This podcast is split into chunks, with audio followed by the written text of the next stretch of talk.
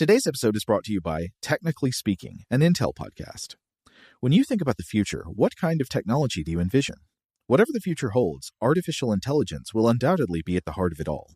Join Graham Class as he hosts Season 2 of Technically Speaking, an Intel podcast, and hear from the minds transforming healthcare, retail, entertainment, personal computing, and more with the help of AI. Tune in every other Tuesday and explore the latest technology that's changing our world today and creating a more accessible tomorrow. Listen to Technically Speaking, an Intel podcast, on the iHeartRadio app, Apple Podcasts, or wherever you get your podcasts.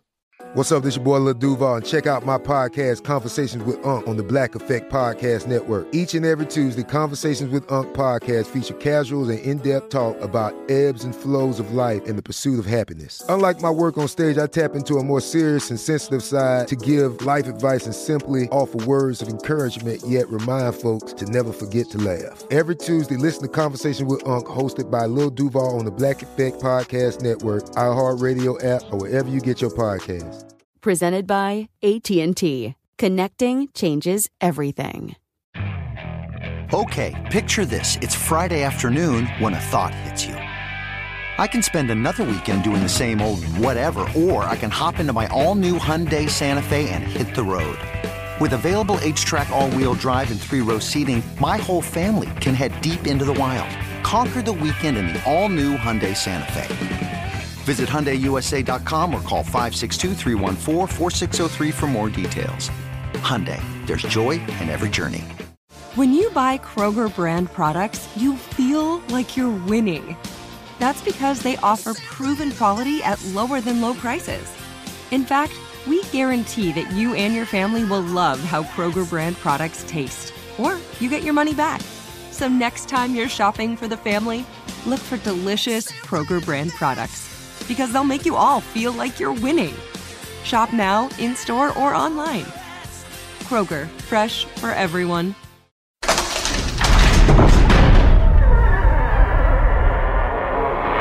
Hey, welcome to Weird House Cinema Rewind. This is Rob Lamb.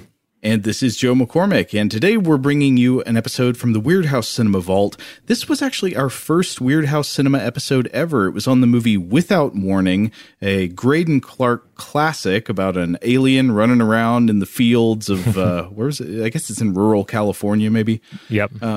So this originally aired on October 30th, 2020. It was our first ever Weird House Cinema episode when we didn't know what Weird House Cinema would be yet. I think we were still trying to figure it out. So I wonder what kind of weird little appendages and vestigial organs there will be to find in this episode.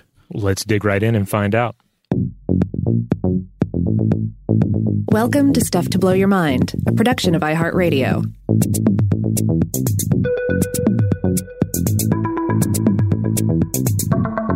Hey, welcome to Weird House Cinema. This is Rob. And this is Joe. Are we not saying our last names here? That's a change. Oh, no, I guess we should say our last names. Okay, well, you're Rob Lamb, and I'm Joe McCormick. That's it. That sounds good. Let's go with that. Okay, so it looks like this is our pilot episode. We're recording this here as a test. It may or may not see the light of day, but if you're listening to it, it obviously did. Now, we originally explored the idea of this being a standalone podcast series, but then we realized, no, the perfect place to try and roll this out would be like late night on a Friday, like at midnight if they'd let us do that. I don't think they're going to let us do that. But at any rate, this is kind of a little bonus episode. It's not core Stuff to Blow Your Mind content, but we are featuring it in the Stuff to Blow Your Mind feed on Fridays. I like to think of it as the asexual budding offspring of our science podcast, Stuff to Blow Your Mind, where really we've frequently over the years brought up various weird movies, generally as a means of sort of illustrating a particular scientific topic or making a particular scientific topic maybe a little more engaging, at least to us.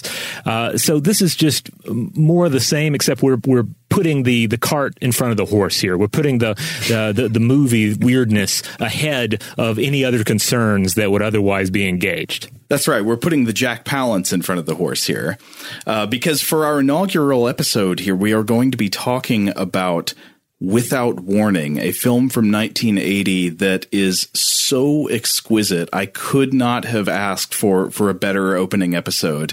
Robert, you suggested this film, having not seen it yourself, I believe, but when I laid eyes on the trailer, I knew it was going to be love at first sight, and my heart was true. Once I saw it, this film holds up. This is B trash for the ages.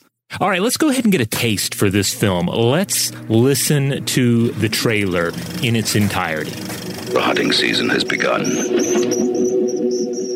But the hunter isn't human. Only the prey are.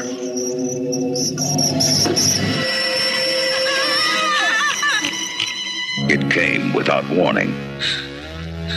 Like nothing on this earth. Our friends are dead. Beyond any known terror. Oh, that horrible creature. Come on, come on. It's chasing me. Because when it leaves this planet, no one may be left alive. Look, I'm warning you. When they start eating on you, don't come to me for help.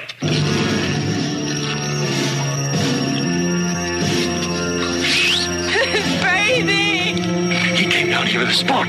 He wants to get himself a few trophies. And you know what? Right now, you and me, we are the prize game. The hunter. The hunted. There was no tree.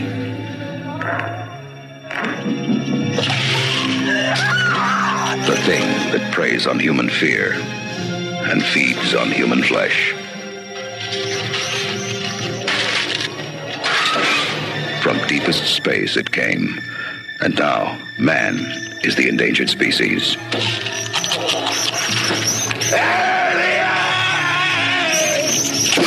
It came without warning, and now it's coming for you. Wow, that was something. It's pretty wonderful for a number of reasons we're going to discuss in this episode. But for me personally, one of the things I liked about it is that while the internet is a wonderful means of discovering new weird films, you know, everything from B-movies and exploitation films to art films and even blockbusters that didn't quite, you know, bust the block back in the day, that sort of thing. But this is a film that I discovered the old-fashioned way on a video rental shelf. I went to Atlanta's own Videodrome. I was perusing the horror and science fiction, and there it was. A Videodrome is the holy temple of this show. It's been a site of pilgrimage for us for quite some time. And and it's great that they're still operating even during these, our dark times, by a wonderful sort of exchange system that operates out of a table at the front door. And so you can just walk right up to them and say, give me something disgusting that reminds you of The Uninvited by Graydon Clark. And you may well get Without Warning. Yes, because this is directed by Graydon Clark. Of that film, and we'll touch base on him in a bit. But before we get any further, Joe, do you want to summarize this film for us? Give us a quick breakdown of the plot. Okay, well, the short version is that Without Warning, this is a movie that came out in 1980, and it's Predator before Predator. When did the Schwarzenegger Predator come out? Like 87, 88, something like that? Yeah, I believe so. So this is Predator before Predator, except instead of a bug-mouth gadget alien with like a laser cannon and dreadlocks, this is a 50s-style big head alien, sort of a cross between the creepy clay monsters from Fire in the Sky and then just full-camp Martians, like the ones in Invasion of the Saucer Men. Big head, large alien compound eyes, kind of a screeching mouth. Does it make a noise? I think maybe at some point it does the Invasion of the Body Snatcher screech. Yeah, it makes some sort of an animal noise at some point. Oh, yeah. And so instead of taking place in a vague Central American war zone, this is set somewhere in, I think it's supposed to be the rural Western U.S., I would guess rural California. And instead of Arnold Schwarzenegger and his team of commandos, you've got whiny hunters. You've got Boy Scouts who just sing incessantly. You've got makeout point teens, and you've got Jack Palance. And Jack Palance, by the way, is a force of nature in this movie. He plays a hunter. I guess half the characters are supposed to be hunters of some kind or another. We'll get to that more when we talk about the themes and message of the film later on. But Jack Palance is some kind of hunter who likes to kill animals, put their heads on the wall of his gas station, put them in jars, put them in formaldehyde. And when he talks in this film, he is human cocaine. Half of his lines are delivered literally quivering. Yeah, there is a leathery intensity to this performance that to a certain extent you would expect from Palance, but it he really brings it. There's not a sense that he missed call and phoned it in. But as for the basic plot, there's an alien who's here. It's hunting humans. It does hunt humans, including some of the actors that we're going to mention in just a minute. As it hunts them, it collects them and puts them in a water utility shed. I guess that it's functioning as his temporary food storage locker. I think there's the implication that the alien is going to eat the people. I don't know if that's ever made entirely clear, but I recall that being suggested. And there's a lot of wonderful mystery about exactly what the alien is doing and why, which really works. But yet also leads you wondering, is this for food? It might be for food. Or are they trophies? Perhaps they're trophies. Or is there something else in play here? And we're just taking our own human practices and sort of holding them up over the extraterrestrial pattern in front of us. Yeah. Yeah, exactly. And so this alien is hunting humans. It doesn't use technology really at all that I can think of. There, like I said, there's no laser cannon. There are no extending wrist blades. There are no magical flying circular saw discs. Instead, it uses what I would call jellyfish shuriken.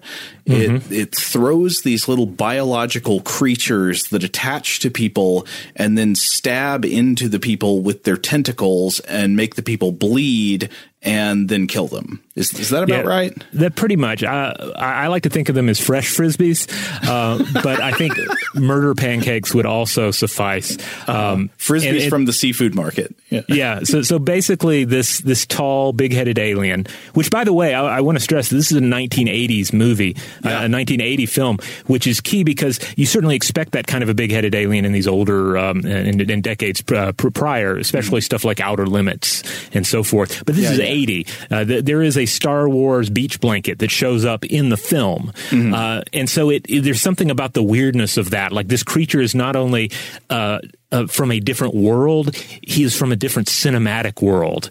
So he feels even more the outsider. But unlike those other cinematic big-headed aliens, he's throwing these flesh Frisbees around. And if one of these flesh Frisbees attaches to your flesh, you're probably doomed. You have it seems like a few seconds in the movie's time to whip out a Bowie knife and cut that sucker free. Otherwise, you're done for. Though nobody seems to have that insight except Jack Palance himself. Everybody else who gets hit by one of the fresh Frisbees.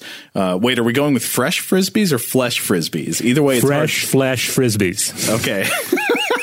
One of the jellyfish meat Frisbees attaches to you. Everybody else just goes, and then goo comes out of them and they fall over. But Jack Palance, of course, he whips out his knife because I guess he's got more grit than any of the other ones. And he has the courage and the resolve to just stab right in there and get it off like he's shucking an oyster. Yeah, there's an oyster shucking sense to these things.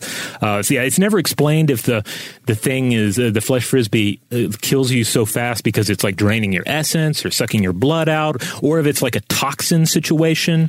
But it seems to work really well, and the movie does a good job of conveying that sense of danger. Yeah, and I got the sense of a toxin from it because the fresh flesh Frisbee is also very greasy. It's like got this ooze that when Jack Palance stabs into it with his linoleum knife or whatever, it produces this oleaginous extrusion that is, I don't know, it looks like it would not come out with water alone. You would need, goo gone or something to get rid of it. And we'll come back to that in just a little bit when we explore some monster science. But maybe first we should look at a cast of characters and associated artisans. Yeah, well, let's start at the top, I guess, with director Graydon Clark. Not to be confused with Chidardis Graydanus. Yes. And I have personally made that confusion, confusing these two. But Graydon Clark is perhaps best known, I think, for directing Angel's Brigade back in 1979, mm-hmm. but also the MST3K riffed Final Justice with Jodan Baker back in 1985. Oh, that's the one with the dyspeptic Jodan Baker, and he's running around Malta, right? Yes, yeah. Cowboy. It has some wonderful, there's this one shot in that film where he has his hand on his hip and they shoot it like between his arm and his the side of his torso. It's uh-huh. it's one of my favorite bizarre shooting choices I've ever seen in a film. I also recall a joke about a felonious monk in it. Yeah, yeah.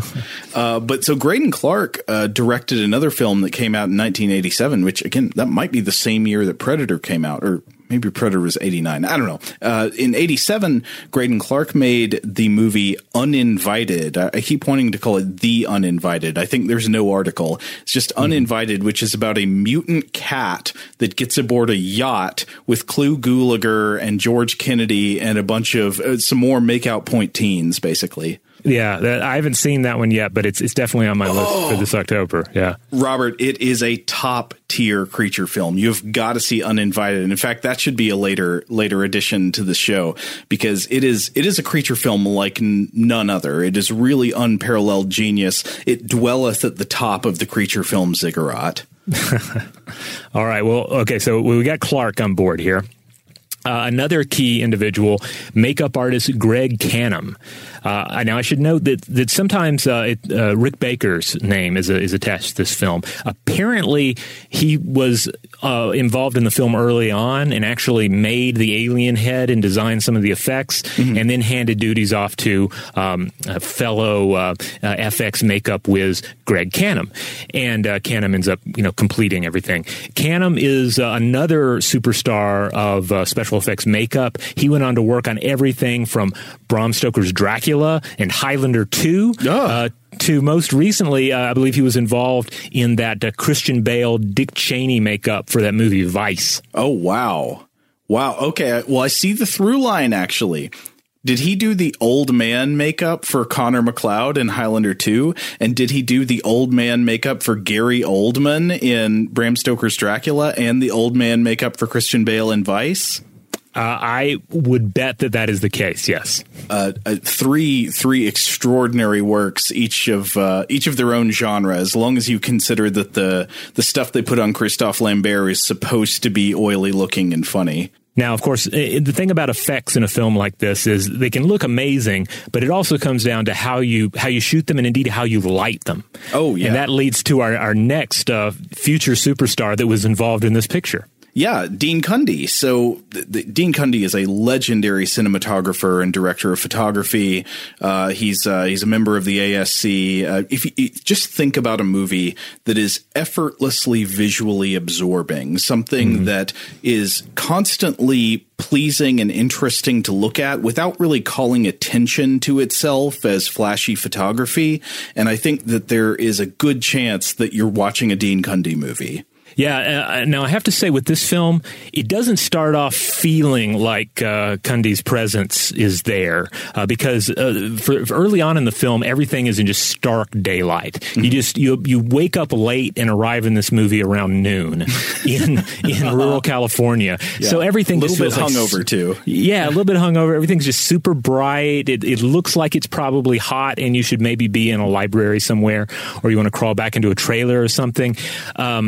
So, that's the first section of the film. But eventually, the sun goes down. And when the sun goes down in this movie, Cundey's lighting comes up. And that's when everything begins to take on an entirely new feel. Because that's when we see more and more of the monster. But then we also see more and more of these kind of, and really at times, monstrous character actor faces that are also lit up just so well.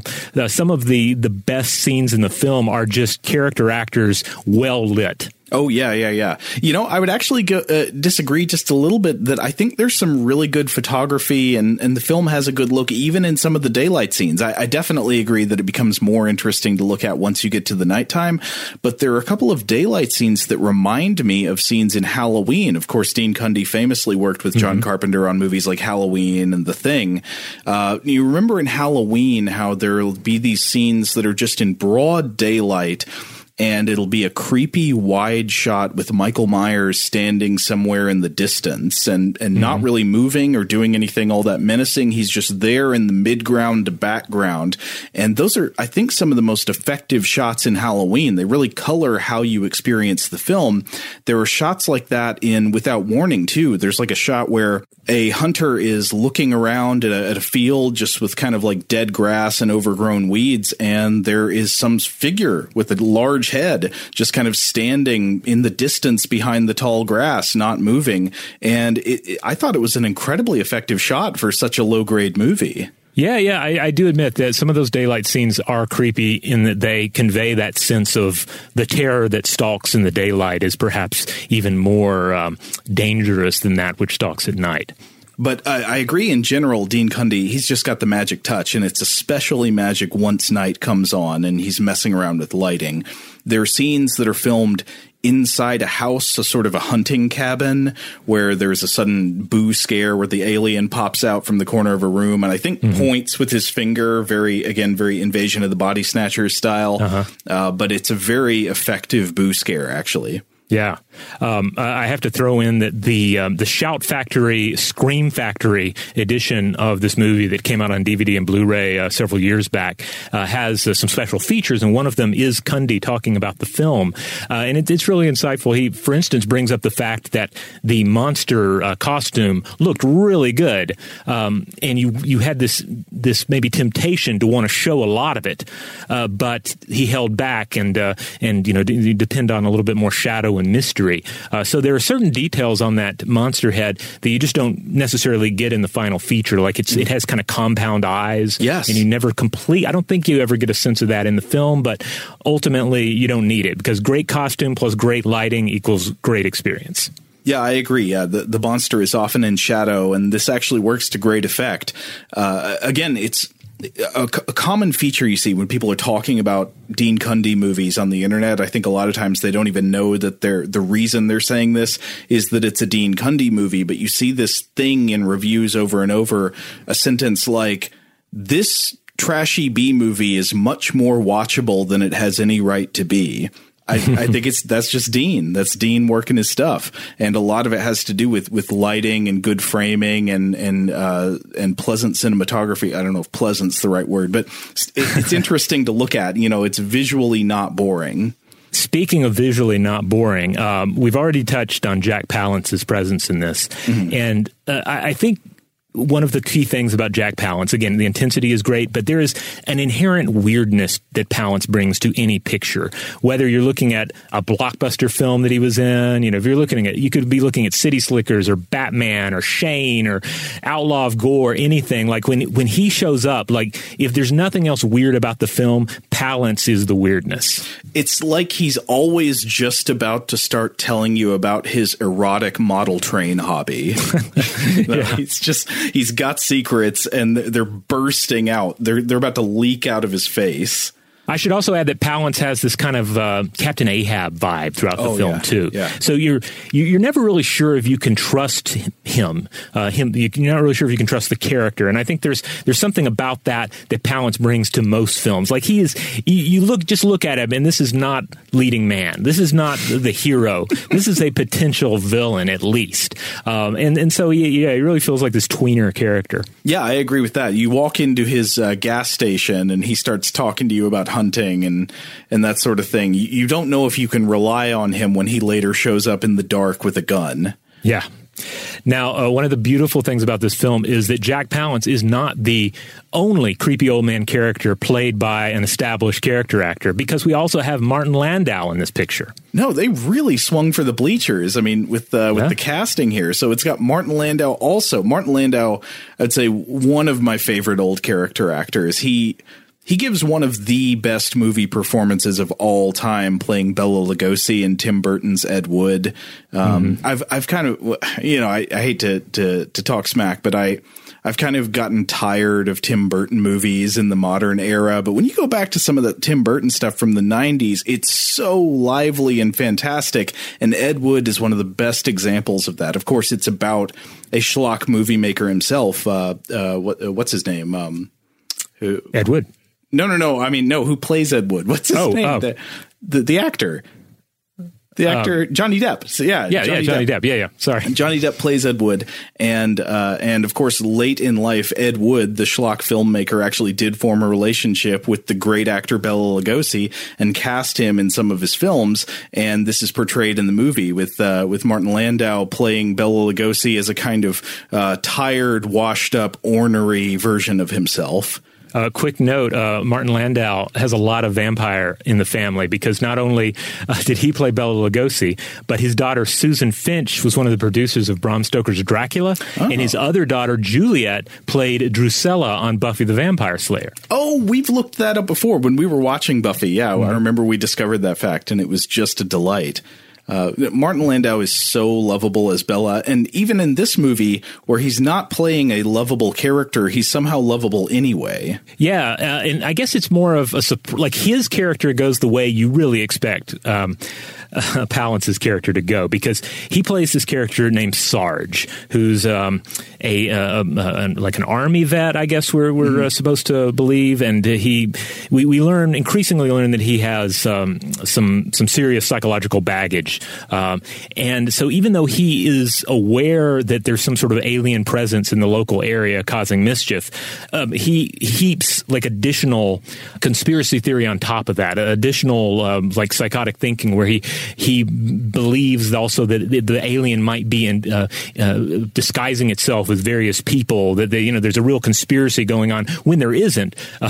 But it makes for sort of a surprise villain in the film. Yeah, it's he plays the unfortunate role of like the teens. OK, maybe we should actually summarize the plot a little bit more to get up to this point. So like it starts off with there are a pair of hunters who are out hunting. There's this older hunter played by Cameron Mitchell, we can talk about in a minute. And then he's got this younger son with a mustache who doesn't like hunting and doesn't want to be outdoors and is just whining. And then they both get killed by the alien. OK, it's your classic, you know, a prologue slaughter in a horror movie.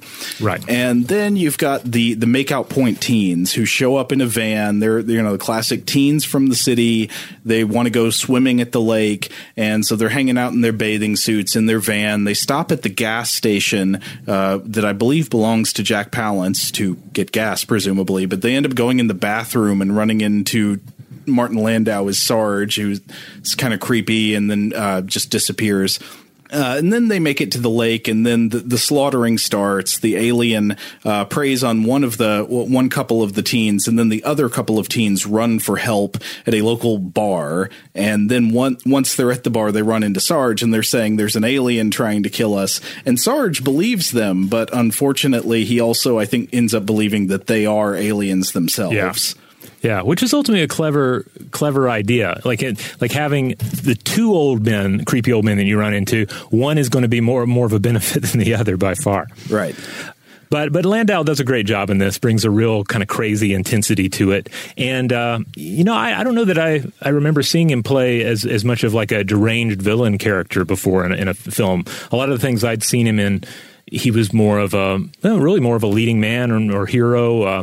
I finally remember him on the 70s TV show Space 1999, which was rerun like crazy at one point in the 90s on the Sci-Fi Channel. He's actually in a really great old episode of The Twilight Zone where I believe he plays some kind of Eastern Bloc agent who's trying to defect in one episode, and he is being pursued by assassins in the company that he's trying – or from the country that he's trying to defect from, and they have booby-trapped his hotel room with a bomb, and so it's his job to try to figure out where the bomb in the room is, and it's a nice tight little bottle episode.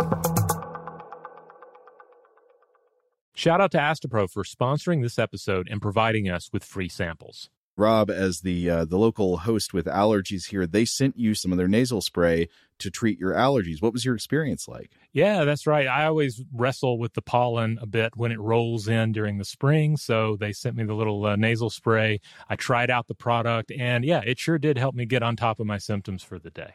And it's so fast acting, it was already kicking in before I left the house. Astepro is a first-of-its-kind nasal allergy spray. It's the fastest 24-hour over-the-counter allergy spray. It starts working in 30 minutes, while other allergy sprays take hours. Astepro is the first and only 24-hour steroid-free allergy spray. Astepro delivers full prescription-strength indoor and outdoor allergy relief from nasal congestion, runny and itchy nose, and sneezing. Get fast-acting nasal allergy symptom relief with Astepro. Go to AsteproAllergy.com for a discount so you can get Astepro and go today. A-S-T-E-P-R-O Allergy.com. Astepro and go. Use as directed for relief of nasal congestion, runny nose, sneezing, and itchy nose due to allergies. Today's episode is brought to you by eBay. eBay Motors is here for the ride. Remember when you first saw the potential? And then, through some elbow grease, fresh installs, and a whole lot of love, you transformed 100,000 miles and a body full of rust into a drive that's all your own. Look to your left. Look to your right. It's official. No one's got a ride like this. There's nothing else that sounds like, feels like, or looks like the set of wheels in your garage. With over 122 million parts, you can make sure your number one ride or die stays running smoothly, so there's no limit to how far you can take it. Brake kits, turbochargers, engines, exhaust kits, roof racks, LED headlights, bumpers, whatever your baby needs, eBay Motors has it. And with eBay Guaranteed Fit, it's guaranteed to fit your ride the first time, every time, or your money back. Plus, at these prices, well, you're burning rubber, not cash. Keep your ride or die alive at ebaymotors.com. Eligible items only. Exclusions apply. Today I'm going to give you some straightforward advice on how to deal with naughty kids. How about instead of timeouts, time ins? Time for you to start paying some bills.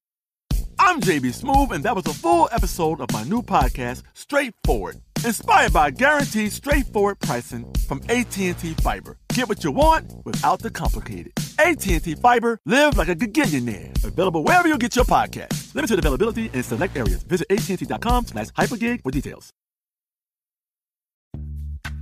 Snag a Job is where America goes to hire. With the deepest talent pool in hourly hiring. With access to over 6 million active hourly workers, Snag a Job is the all-in-one solution for hiring high-quality employees who can cover all your needs.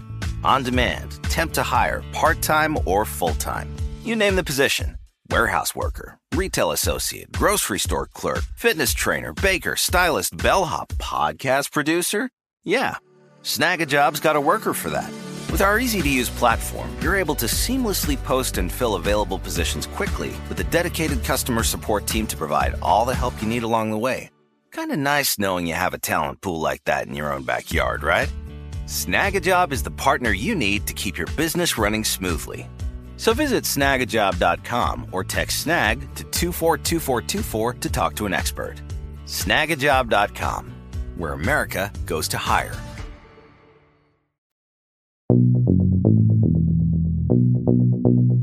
All right, so Landau's great in this, but let's talk about some of the other actors here. You have Kevin Peter Hall playing the monster, the hunter itself.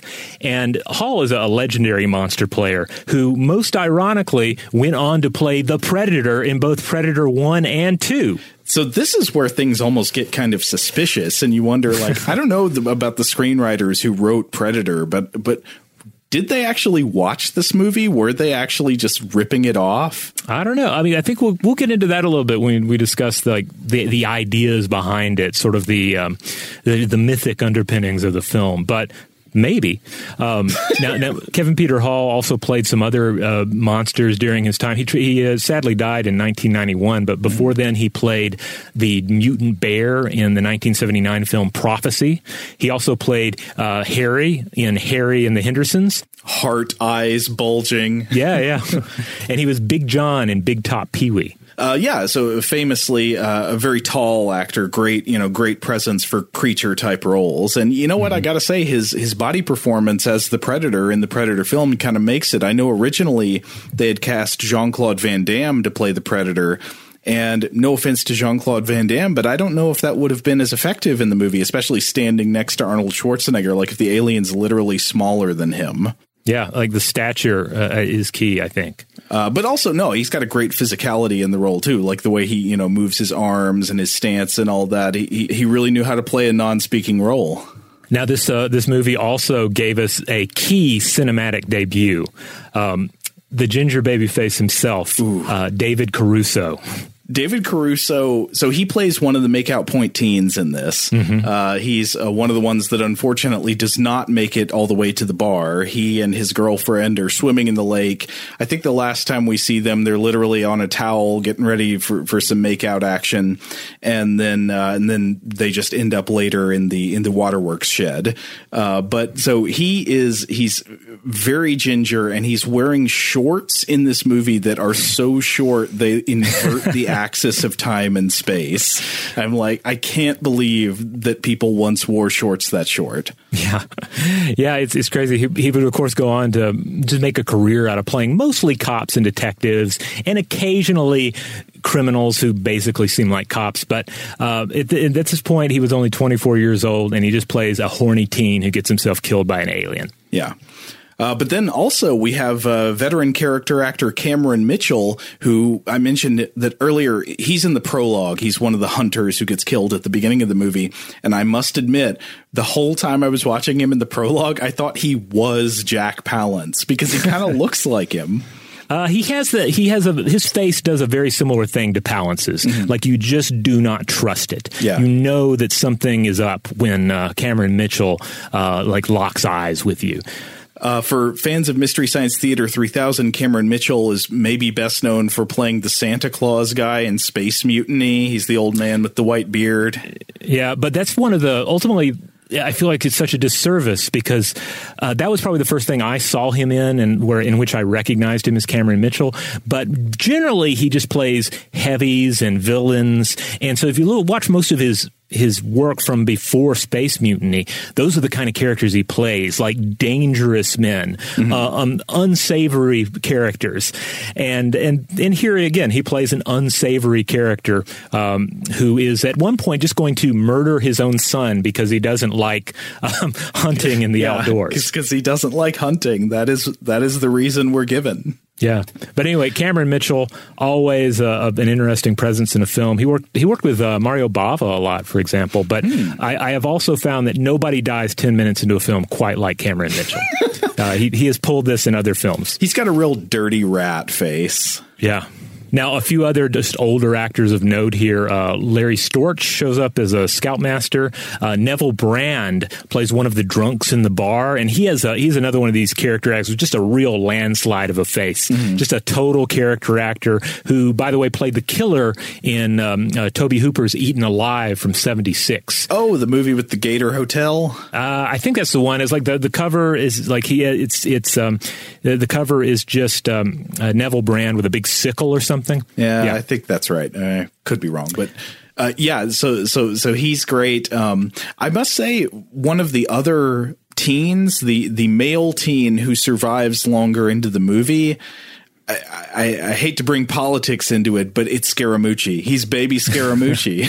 That's exactly what he looks like. Maybe sort of a cross between him and Casper Van Dien. He's got that Van Dien sort of like a forest creature eye. I have to say that both of the teens that last the longest in the film, those actors I think were mainly stunt workers, but I thought they did a fine job. As far as like teen leads in a horror movie from 1980 go, mm-hmm. I have no problem with them at all. I thought they did a pretty good job. Yeah, neither of them appears to have done all that much else. The girl who is sort of becomes the final girl in the movie, she is played by an actress named Tara Nutter, who I saw was also in some movie with Ron Howard about an evil company that's poisoning farmland. Okay. Yeah. Not a hugely extensive acting career. Well, maybe now we should get infuriatingly granular about the physical reality imagined by this film. Yes, it's time for a little monster science, because ultimately this is often the case. If you have a suitably weird creature, monster, or even just monstrous scenario in a film, we've always found that there's generally something in nature that is as weird, if not weirder. Mm-hmm. And this is the same can be said about this film. So we already touched on the fact that unlike the predator, this hunter doesn't use technology to hunt its prey. No, it uses other organisms. It uses flesh frisbees. I mean, presumably they're other organisms. I guess it's possible that it is like hatching these from its chest and then collecting them in its purse or satchel and then flinging them out. But I think the predominant interpretation, the fair interpretation would be that these are other organisms that it has. Maybe it raises them in a tank somewhere. Maybe it goes to some weird moon and collects them, like a mushroom harvester. But at any rate, it comes to Earth with a sack of these things, looking for a good hunt. Yeah. The jellyfish shirokin, as you mentioned. Now, I think maybe you could think of them as technology, but they're definitely not like inert, like mechanical technology. If they are technology at all, they're biotechnology. These things are definitely alive in some way.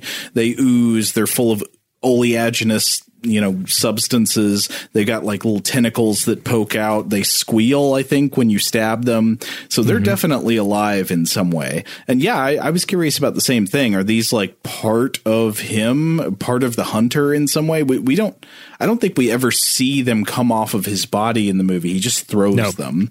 Yeah, so, they come out of a satchel or purse. Yeah. So it makes me think, maybe there's some kind of organism that he has collected from the natural world on his home planet, or like you say, like a moon or something. They made me think actually of, I recall back in the very first Half-Life game, there was a weapon you could get that were basically these little alien rats. And I don't remember exactly what they were called, but you get like a bag of these alien rats, and you could kind of throw them into a room and they'd run around and attack whatever was in the room. But if you ran into the room yourself, you were also vulnerable to them. They could like turn around and attack you.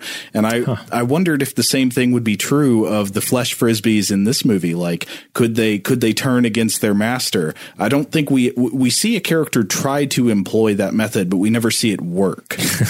Yeah, she doesn't really have a good throwing arm on her. No. So one thing about these projectiles that I was looking for biological parallels to is the fact that they are so obviously slimy and oleaginous, right? They look greasy. You get repeated close-ups of the slime and the mucus they produce, and it looks oily to me. It looks like you'd need some good soap or something to get it off. And as a point of comparison in the natural world, I do want to mention a very alarming grease-throwing animal, which is a type of petrel, a kind of bird of the southern half of the world, which projects a greasy slime vomit against other birds as a defensive tactic. The most the bird best known for this is a type of bird called fulmars, where they will spit out of their mouth a type of stomach oil that if it gets on the feathers of an attacking bird, say an eagle type predator, it undercuts the feathers' ability to be waterproof, and it hurts their ability to fly. So birds have actually died because they were spit on with this mucus vomit oil stuff from the fulmar's stomach. There were in fact like cases I was reading of where birds like auks were put in an enclosure with a fulmar and then got vomited on and died. Oh, wow.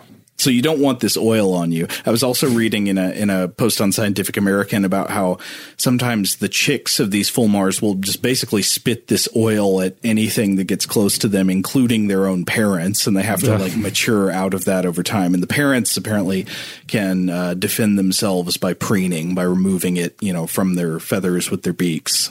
Yeah, I'm looking at a picture of one of these right now, and it's like a vile orange grease that seems to be flying out of this creature's mouth. You don't want to get the goo on you.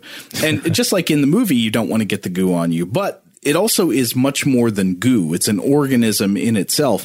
And I was trying to think, are there any animals I could find examples of that through a more complex thing, like the flesh frisbees in this movie, that actually does something. And I was having trouble finding good examples of something that actually throws something more than just an object from its environment or a liquid from its body. Yeah. Offhand, I can't think of a good example of that either. Yeah. Generally, animals are going to manipulate, it's like sand or dirt, shell, that sort of thing.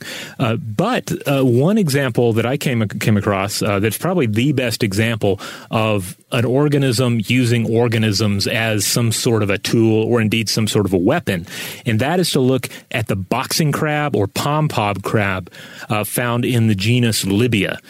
These are little guys. These are like 2 centimeters or 0.7 inches wide, so they're not very big crabs. But they have this wonderful adaptation where they will collect or acquire, and that's part of the mystery, these little anemones, and they'll have one in each claw, and they'll brandish them almost like a pair of nunchucks or something. They'll wave them around when they're doing various displays for other crabs, mm-hmm. but they also seem to use them to collect food. And there's a mutualism in play here because the anemone gets, it's far more mobile if a crab is carrying it around. But I was looking at a 2013 study from Bar Ilan University, and they were really getting into how do they acquire these particular anemones. And they found that, for instance, if they lose their anemone, they may steal one from somebody else. If they have only one, they'll rip it in half so that they have two. Whoa. And that particular study, they were looking at one variety of boxing crab, and they pointed out that the variety of anemone that the crab used had not been found yet in the wild. Now, that could just mean we just had not found it yet. There are a lot of organisms in the wild that we have not, fully charted, obviously. But the other possibility is that it is essentially a domesticated, fully cultivated species that has henceforth gone extinct in the wild, and it is only carried on by these crabs that use them as a sort of tool or weapon. It's like an agricultural product of the crab society. Yeah. I mean, you could compare it in that respect to leafcutter ants and the crop they grow. But I love the idea of comparing the boxing crab to the hunter from Without Warning, because it makes you wonder, what kind of evolutionary path led the hunter here? Did it grow up cultivating its weapon race of deathly flying discs, and just, it ends up being part of the way it lives its life? Eventually, they start making satchels to carry them in. Mm-hmm. Maybe at some point they were like exoparasites that collected on their body, and then they started using them offensively. I don't know. That would not be the only case in nature of something that begins as a parasite but then eventually is adopted into a kind of mutualism with the host. Yeah. In fact, I think that could probably be said to be the case for a lot of the regular microbiota that lives on and in all of us. Yeah. I should add that we never see the alien hunter without his outfit on. Mm-hmm. If they were to pull that costume off, perhaps he's just covered with them. They're just suckered all over him. Right. Or they're just coming out of a little printer slot in his belly. Now, we mentioned at some point the character played by the actress Tara Nutter tries to throw one of these things back at the alien, to turn mm-hmm. his weapons against him.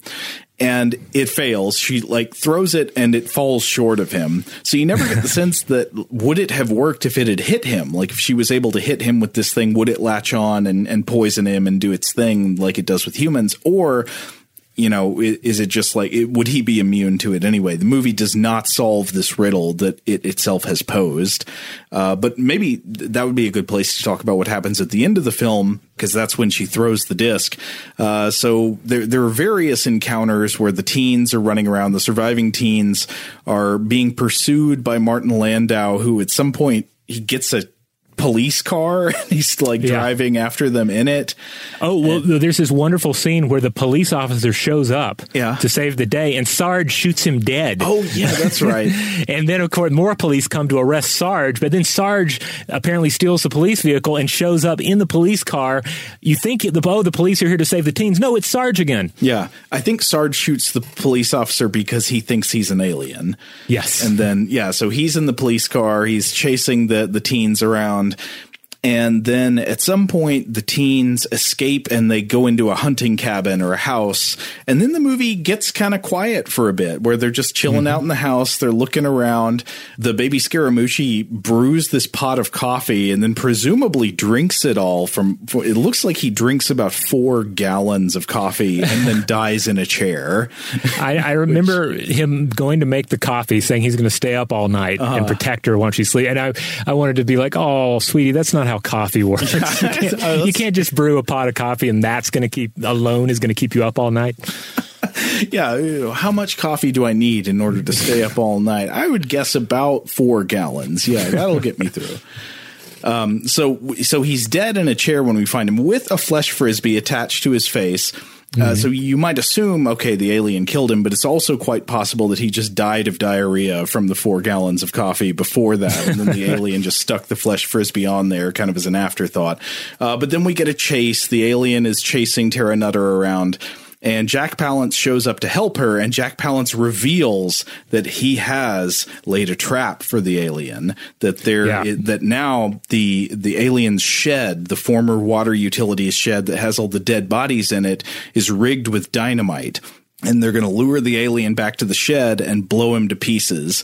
And essentially this process works, except that at some point Sarge shows up and temporarily foils their plan. And then he gets mm-hmm. killed by the alien. Unfortunately, Jack Palance gets flesh frisbeed a lot, and no amount of cutting off the flesh frisbees will save him. So instead he sacrifices himself, charging straight on at the alien and yelling. And you can just tell when they filmed the scene, they were looking around at each other thinking, like, did we ever give the alien a name? Does it have a name? And the answer is no. So he just yells, "Alien!" Yeah, really, he does ultimately have his Captain Ahab moment there. Uh-huh. Yeah, from the heart of hell, I stab at the, I guess, from the heart of hell, I run at the alien. Yeah. Except he presumably pulls it off. Yes. See, he grabs the alien around the ankles, and then they blow it to pieces with the dynamite, and the day is saved. But that's why Palance didn't get to play Ahab in a film adaptation of Moby Dick, because he's like, and then I kill the whale. Right. That's how this goes. And they're like, no, that's not exactly how the novel goes. And he's like, it doesn't matter. I take a run at that whale. I take it down. I thought you were going to say that's why he never played Ahab, because he's like, I've already done that role. It's perfect. No adaptation of Moby Dick could rival Without Warning. Do I get to run at the whale yelling, "Whale!"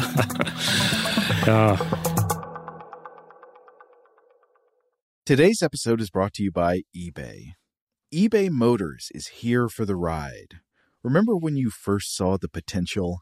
And then, through some elbow grease, fresh installs, and a whole lot of love, you transformed 100,000 miles and a body full of rust into a drive that's all your own. Look to your left. Look to your right. It's official. No one's got a ride like this. There's nothing else that sounds like, feels like, or looks like the set of wheels in your garage. With over 122 million parts, you can make sure your number one ride or die stays running smoothly, so there's no limit to how far you can take it. Brake kits, turbochargers, engines, exhaust kits, roof racks, LED headlights, bumpers, whatever your baby needs, eBay Motors has it. And with eBay Guaranteed Fit, it's guaranteed to fit your ride the first time, every time, or your money back. Plus, at these prices, well, you're burning rubber, not cash. Keep your ride or die alive at ebaymotors.com. Eligible items only. Exclusions apply. Today I'm going to give you some straightforward advice on how to deal with naughty kids. How about instead of timeouts, time ins? Time for you to start paying some bills. I'm JB Smoove, and that was a full episode of my new podcast, Straightforward, inspired by guaranteed straightforward pricing from AT&T Fiber. Get what you want without the complicated. AT&T Fiber, live like a gigillionaire. Available wherever you get your podcast. Limited availability in select areas. Visit AT&T.com/hypergig for details. Snag a Job is where America goes to hire, with the deepest talent pool in hourly hiring. With access to over 6 million active hourly workers, Snag a Job is the all-in-one solution for hiring high-quality employees who can cover all your needs. on demand, temp to hire, part-time or full-time. You name the position. Warehouse worker, retail associate, grocery store clerk, fitness trainer, baker, stylist, bellhop, podcast producer. Yeah, Snag a Job's got a worker for that. With our easy-to-use platform, you're able to seamlessly post and fill available positions quickly, with a dedicated customer support team to provide all the help you need along the way. Kind of nice knowing you have a talent pool like that in your own backyard, right? Snag a Job is the partner you need to keep your business running smoothly. So visit snagajob.com or text snag to 242424 to talk to an expert. Snagajob.com, where America goes to hire.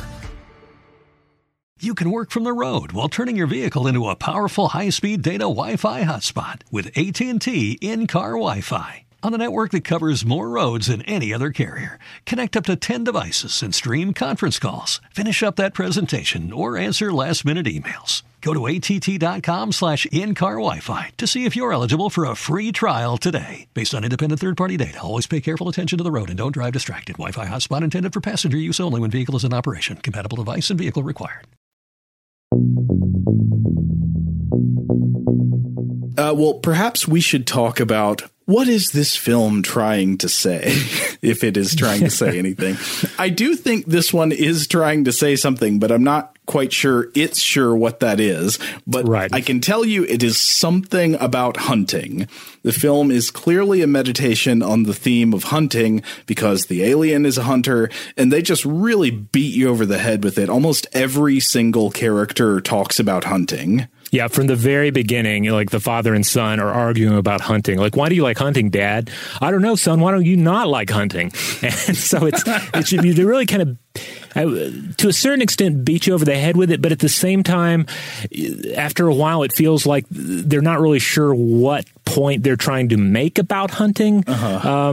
I mean, maybe to an extent, maybe that's good. Like, you don't feel like there's a really heavy-handed message to this film. Oh, sure. I mean, I'm not saying that I think every film should have a moral that can be stated in a sentence, though if this film has any thoughts in general about hunting, even then, I'm not quite sure what those are.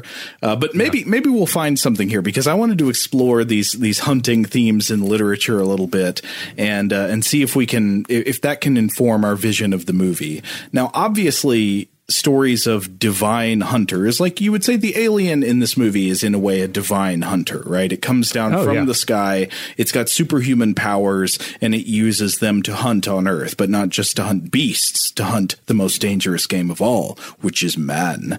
And so obviously, you know, these stories of divine hunters are just rich throughout ancient mythology. Most of the myths of hunters, I think, are about normal hunting. You know, they're humans or humanoid gods who hunt animals. And then a lot of hunting mythology is about the relationship between hunters and prey and the gods who aid hunters in the hunt. But there are a few myths that sort of turn the tables on the hunting dynamics in the style of Predator or this movie, or one of my favorites, the tagline for the 90s movie Congo. You remember that tagline? It goes, "Where you are the endangered species." Yeah. I guess it's often pointed out, too, that modern twists on this are all kind of a twist on a most dangerous game in which, humans are hunting humans. And then in sci-fi, like there was an older Isaac Asimov story in which there's like a time traveler who gets drunk at a bar and tells everybody that he traveled back to dinosaur days and found that reptilian humanoids hunted all the dinosaurs to extinction. So this idea of alien or alien-esque hunters, certainly predates even this film. Yeah.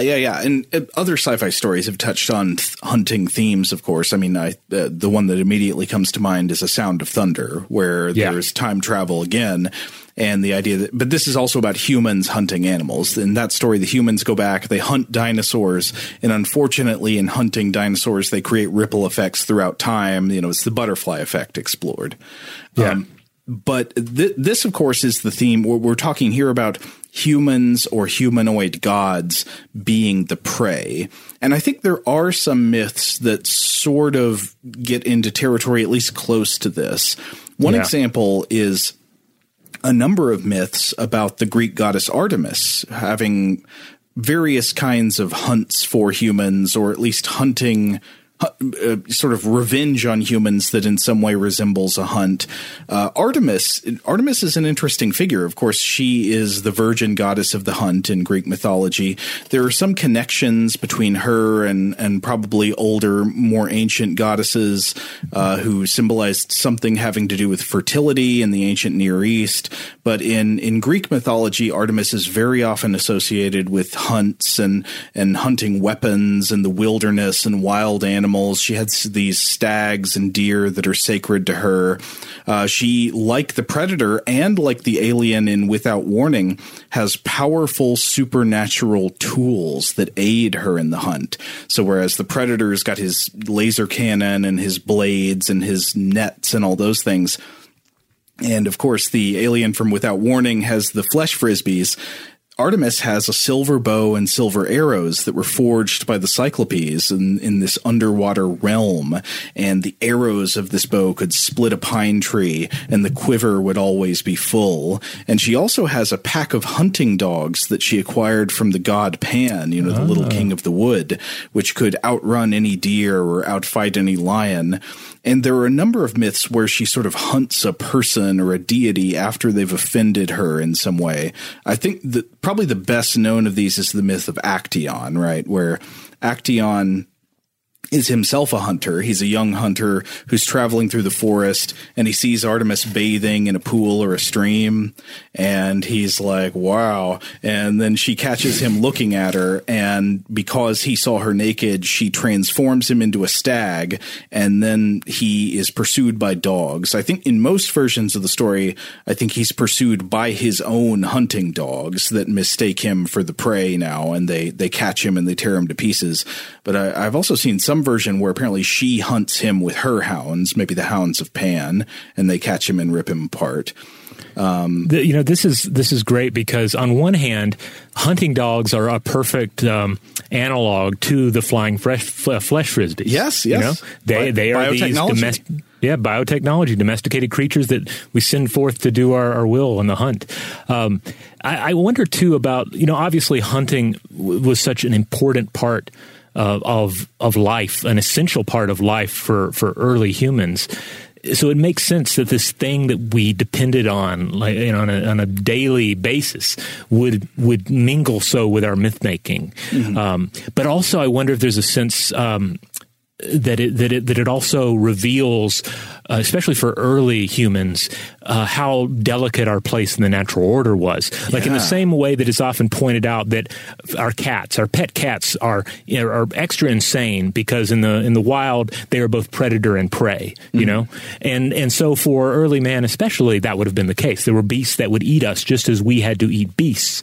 And in doing so, a lot of these myths kind of seem to explore that dual nature that, but for the will of the goddess, I could be the creature hunted by these fierce beasts that do my bidding. Yeah, I think that's a natural place to go, and it's a natural kind of irony to explore. It's very much that like Ovid's Metamorphoses territory. The mm-hmm. ironies inherent in the natural order of things.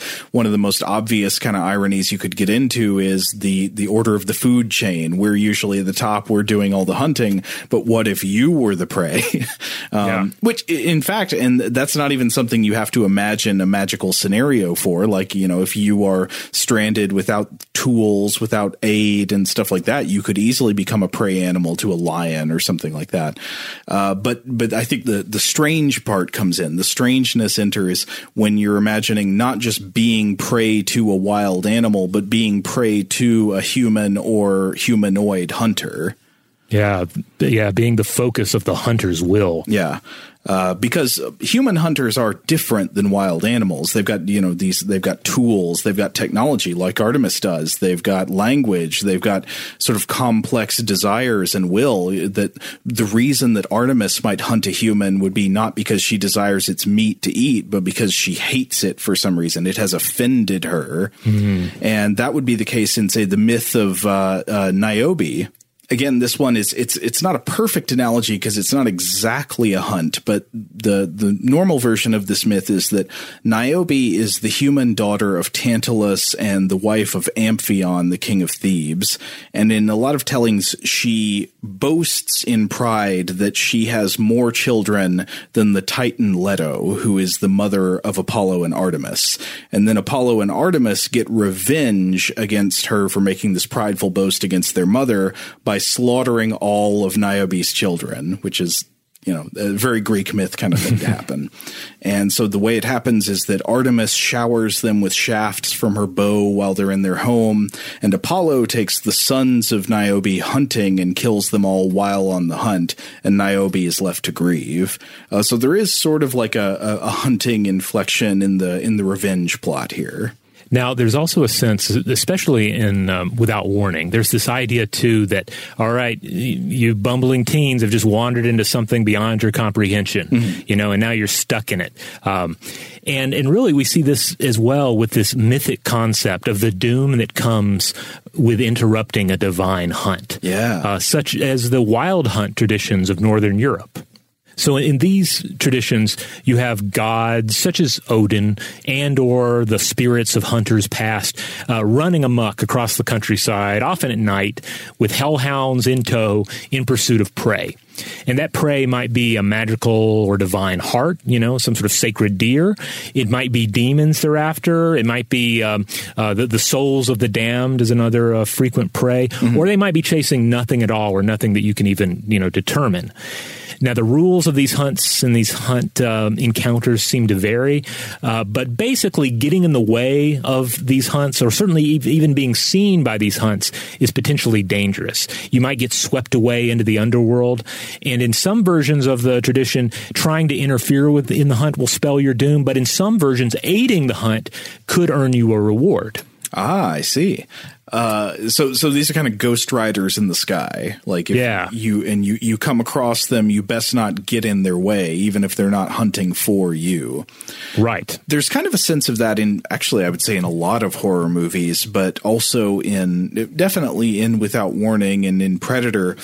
You know, I know there's a lot of sort of academic theory about one of the common themes of horror being, the danger of going into liminal spaces, that people are punished for venturing into areas and meddling into affairs that are not their purview. And so, you know, you go. And so in Predator would be there, like these commandos go into some other country that is not their home and they get involved in stuff that is none of their affair. And thus they become targets of this otherworldly hunt.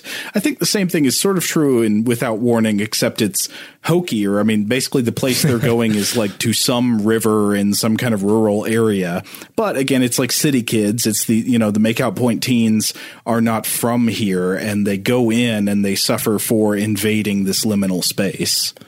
Yeah, I mean, I guess you could even say that in Without Warning, you know, they're trying to make some point about the distance between the young generation and the older generation, between urban and rural. And so you could say that there is some exploration of the idea that it is like another world. But they are getting in the way of the hunt, like the alien. Yes. That's where he's doing his stuff, and they show up and almost kind of like get into the middle of it and are punished for it.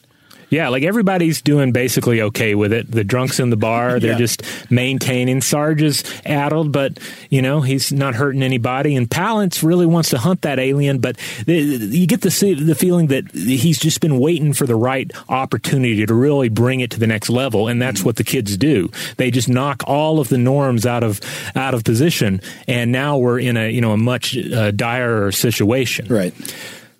But with the wild hunts, like I say, a lot of the time they're hunting demons and whatnot. But some of these wild hunt traditions do involve the wild hunters hunting the living. Consider the devil's dandy dogs of Cornwall, which Carol Rose, a folk historian who's written a couple of wonderful encyclopedias that I continually come back to about monsters and fairies. She describes the devil's dandy dogs as demonic huntsmen and a pack of black, fiery-eyed demon dogs who, quote, hunt down the living and rip them to pieces. Ooh. And then they also hunt the souls of the damned. And then there's also the Kunanan of, or the Hounds of Fairyland, or the Hounds of Hell, also known as the Hounds of the Mother, or the Corpse Dogs, or the Sky Dogs. Wow. Yeah, they have a number of different names. And according to Rose, they're mostly invisible, but when you do see these dogs, they're stark white and they have red eyes and red ears. And they're led by either the devil or a giant named Bran, or a, quote, monstrous black-faced gray-clad master huntsman known as Gwyn ap Nudd. And they might be hunting the living, they might be hunting the souls of the dead, they also might be hunting unrepentant sinners or unbaptized babies, depending on the telling. Is it much sport to hunt unbaptized babies? I don't know. I wouldn't think so, unless they're just really cagey babies.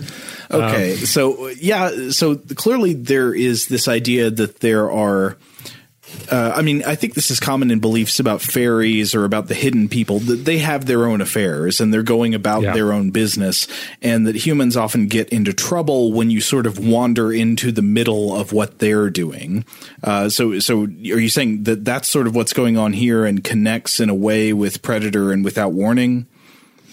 Yeah. I think there is a sense that, you've stumbled upon this otherworldly affair that you don't have any right to be a part of, but now you're in it, and you may well face your doom because of it. There is a strange sense of implied justice that is more there, I would say, in Predator than in Without Warning. In Predator, you recall that the Predator does not seem to attack anyone who is unarmed. So in some way it is almost a chivalrous alien hunter, that it only wants someone who's a good sport, and you're only good sport for it if you can defend yourself.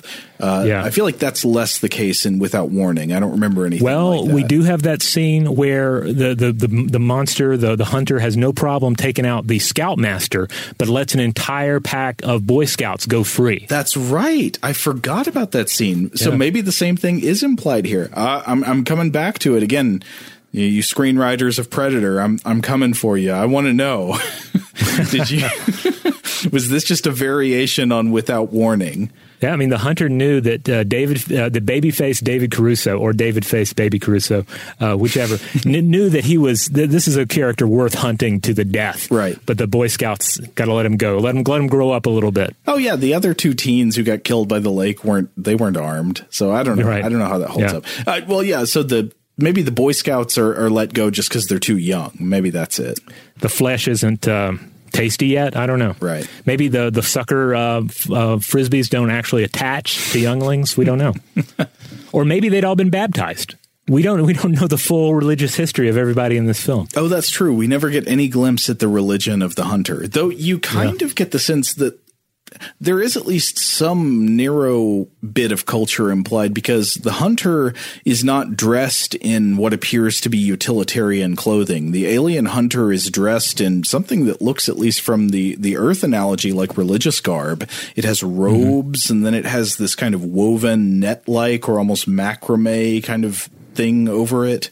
Yeah, which I think does also add to the just weird vibe of the villain here, because he's not outfitted like a human hunter. He's not using tools that are seemingly like anything we use to hunt. He's like some weird alien priest flinging flesh frisbees all over the woods. Here's a jellyfish, Dominus vobiscum. So I wanted to point out something else that I thought was interesting. That's something in common with, or something in common between Without Warning, Predator, and some ancient myths about divine hunters, which is, how do you defeat them? If there's like a divine hunter with otherworldly powers and, tools at its disposal, is there any way that a mortal or a less powerful entity can face it down? And the answer appears to be traps. In this movie, it's Jack Palance with a shed rigged with dynamite. Remember, he gets the explosives in the watershed, and then they blow the alien to pieces after he yells alien. And then in Predator, it's Schwarzenegger's tree trunk counterweight, right? Oh, yeah. Schwarzenegger sets up a trap that I think is supposed to originally hook under the predator's feet and then like throw him up into a bunch of spikes, or sharpened stakes. But then he has to kind of improvise because the predator goes around his trap, but then he gets him anyway just by dropping a log on him. I think the more ingenious thing that Schwarzenegger's character, was it Dutch, could have employed is don't try and make a really good trap. Make a terrible trap, right. Like a really obviously bad trap. That'll just make the predator give up and realize, okay, this guy's not a genius. Yeah, not a good sport after all. Yeah, I'm just going to go ahead and call it a day. I guess to a certain extent, that's what Sarge is doing in this movie, because we learn that Sarge is going around digging tiger traps, like deep pit traps, all over the place, to the point where our heroes just fall into one at some point. But they're fine. There aren't any spikes or anything. It's not a very good trap. Yeah. But this actually does connect to a Greek myth. So there's a Greek myth about the pair of figures known as the Aloeidae, in which Artemis, the divine hunter again, kills two other divine hunters, two otherwise invincible, aggressive divine hunters, only by resorting to a trap. So here it's sort of predator versus predators. Now, the Aloeidae were these twin giants. They were the sons of a human mother named Iphimedea and of the sea god Poseidon, and their names were Otus and Ephialtes. And as demigods, Otus and Ephialtes grew large and violent, and they lived as these wild, uncontrollable hunters on the land. And they were so powerful that they could only be killed by each other. And they eventually nurtured designs on Mount Olympus. They wanted to attack the home of the gods. And it's said that Ares, the god of war, tried to stop them. He tried to kill them, but they crammed him into a brazen cauldron. And in some versions of the myth, the twin giants wanted to steal away Artemis and Hera from Olympus and make them into their wives. And in one telling of the myth, the way they're defeated, I think there are some versions where Apollo kills them, but in one version, the huntress Artemis is able to catch them in a trap. She transforms herself into a stag and then baits the two of them into a hunt. And in animal form, Artemis positions herself between the two giants, and they each throw their hunting spears at her, and then she dodges, and the spears thrown by each hunter pierce the other, and thus the demigods are slain. Ah. You know what that reminds me of? It also reminds me of RoboCop 3. Isn't that how RoboCop defeats the two cyber ninjas? Oh, is it? I don't recall. Yeah, like basically he somehow tricks or some shenanigans occur that cause the two cyber ninjas to destroy each other with their swords. That's interesting. And as a connections, I was reading on IMDb that the young actor who played Scaramucci Van Deen in this movie, he apparently did stunts in RoboCop 3, if his IMDb page is correct. But anyway, is this a coincidence? Why are traps the obvious answer to an overpowered celestial hunter from the sky? Well, I mean, one part of it could just be to think back on how we would have dealt with larger predators of old. You know, we had to figure out ways to outsmart them, and that may involve either setting a trap, like an actual physical trap, like a pit or a tiger pit, or it might involve some sort of jumps. Yeah, we got buffalo jumps. Yeah, some sort of ambush tactics would be employed, like some way of outsmarting them and using either a physical artifice or a strategic artifice against them. Yeah, that's interesting. I mean, so when a human is hunted, it's some kind of inversion of how things are supposed to be. It's a perversion of the divine order. We're supposed to hunt, not be hunted. And I wonder if there's an idea that in order to reclaim your humanity and your position atop the chain of being, that you have to insist on victory by outsmarting this usurping hunter figure rather than simply overpowering it. Yeah, I think that might well be the mythic energy that Without Warning is tapping into. All right. Well, we're reaching the end of our discussion here. At this point, if you have not seen the film, you might be wondering, hey, where can I watch Without Warning? Well, as of this recording, I don't believe it's available on any of the major streaming sites, at least in the United States. I couldn't. But it's always worth checking around, especially I find Amazon Prime to be a great place to find just righteous trash. They have just a wonderful selection of obscure titles. Yeah, recently they have expanded their Jallo collection in eye-popping ways. We watched a movie with baby Giancarlo Giannini in it, The Black Belly of the Tarantula. Have you seen that one? Oh, I haven't seen that one, but I love that title. Oh man, it is a Giallo lover's Giallo. Now, as we mentioned earlier, Shout Factory's Scream Factory imprint put out an awesome DVD and Blu-ray of Without Warning back in 2014.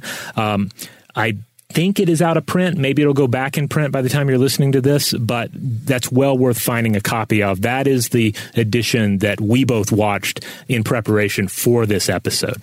Yeah. And hey, if you happen to live in Atlanta, you can totally rent it at Videodrome in either format. I would highly recommend it. I would say it's like all of the Dean Cundey movies. Once again, might be trash, but it's surprisingly watchable. All right. Well, we're going to go and close out the episode here, but we want to hear from you. What did you think of the film? Did you happen to see it back in 1980? I'm always interested in those accounts. Like, yeah, I saw it on the screen in the time that it was speaking to, all of the time it was speaking to. Did you happen to make it in 1980? Are you Graydon Clark? Yeah, were you involved in the film? Yeah, are you Graydon Clark? Are you the ghost of Jack Palance writing into us to let us know that you did defeat that alien? It was definitely dead, and that your character survived for the sequel that we never got to see. We want to know about that as well. Hunter of Gore. All right, you know how to get in touch with us. And in the meantime, just wherever you get this podcast, we ask that you rate, review, and subscribe. Huge thanks, as always, to our excellent audio producer, Seth Nicholas Johnson. If you'd like to get in touch with us, we don't know how you would do that yet, but maybe there will be a way.